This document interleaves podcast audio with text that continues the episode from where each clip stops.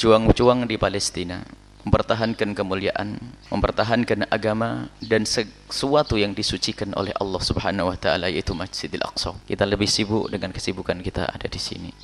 Dan kita tahu bahwa Allah Maha Kuasa untuk memberikan kemenangan kepada mereka.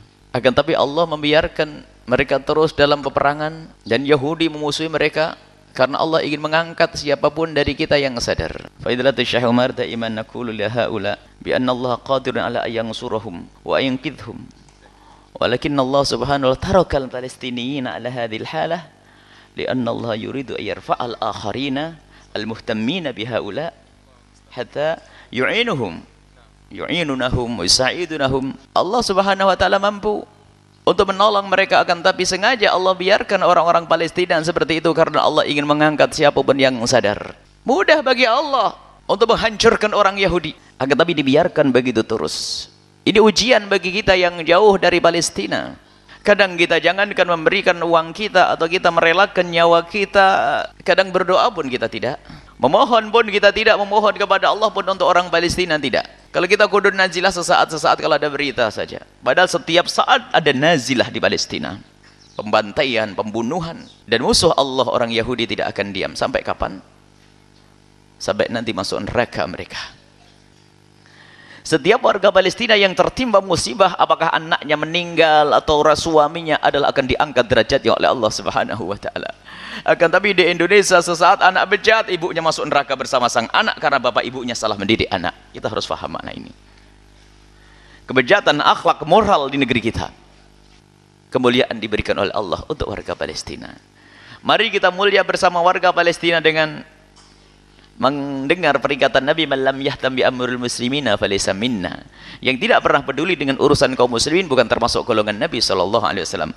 Semoga kita yang tidak bisa berjuang bersama warga Palestina akan tapi kita dicatat sebagai pejuang-pejuang yang di Palestina nanti dengan doa yang kita panjatkan dengan rizki yang kita berikan dan dengan ternyuh di hati kita di saat kita mengingat Palestina. Tapi kita sudah dibuat oleh media itu dibuat kita itu kebal.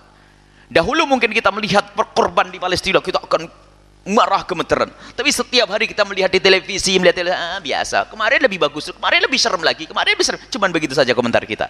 Tidak menghidupkan hati karena apa? Hati kita sudah mati. Mari kita masuk kepada firman Allah Subhanahu wa taala. A'udzubillahi minasyaitonirrajim. Bismillahirrahmanirrahim. Alam tara ilal ladzina yuzakkuna anfusahum balillahu yuzakki may yasha'u wa la yudlamuna fatila. Ini tentang orang Yahudi. Tidakkah kau lihat mereka-mereka yang menganggap diri mereka adalah bersih hebat, suci, Orang Yahudi itu mengatakan aku adalah anak-anak Tuhan, Allah tidak akan menyiksaku nanti di akhirat. Kalau menyiksa hanya sebentar saja. Itu yang menjadikan kesombongan. Dan kalau orang Islam punya sifat seperti ini kayak orang Yahudi. Yuzakkuna anfusahum. Menganggap dirinya lebih. Nahnu abna'ullahi wa ahibba'uh. Orang Yahudi itu karena menganggap diri adalah anak-anak Tuhan dan orang-orang yang sangat dicintai oleh Tuhan menurut mereka. Sehingga sewenang-wenang muncul kedengkian di saat ada kemuliaan datang Nabi Muhammad wasallam sampai hari ini walantar angkel Yahud Orang Yahudi tidak akan rela kecuali kita bareng sama mereka masuk neraka jahanam. Allah yang akan mensucikan hamba-hambanya. Allah yang akan mengangkat derajatnya. Bukan dirimu ngaku nahnu abdaullahi wa hibahu. Mereka menganggap mereka manusia paling paling mulia merasa paling bagus sehingga kesombongan yang ada pada orang Yahudi inilah menjadikan mereka tidak bisa menerima Nabi Muhammad sallallahu alaihi wasallam biarpun mereka tahu Nabi Muhammad adalah benar. Karena orang Yahudi menanti kedatangan Nabi Muhammad. Bahkan mereka sangat mengetahui Nabi Muhammad seperti seorang ibu mengetahui anaknya.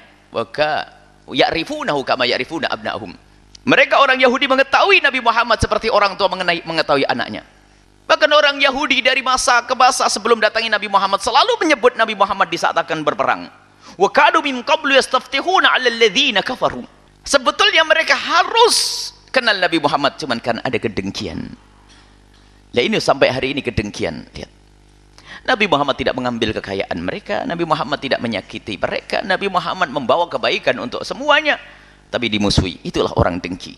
Anak kecil lihat di Palestina dihantam, dibunuh dan semua yang bersekongkol dengan Yahudi dari negeri-negeri besar makanya beberapa waktu yang lalu kita harus memboikot produk-produk orang yang ada ada ada ada kerjasama dengan Yahudi kita harus kalau kita membeli produk kecuali darurat sudah tidak ada lagi kalau kita membeli produk-produk Yahudi itu sebetulnya kita ya membantu orang Yahudi Kalau di negeri Arab sana sudah banyak yang anti produk, Amerika anti produk.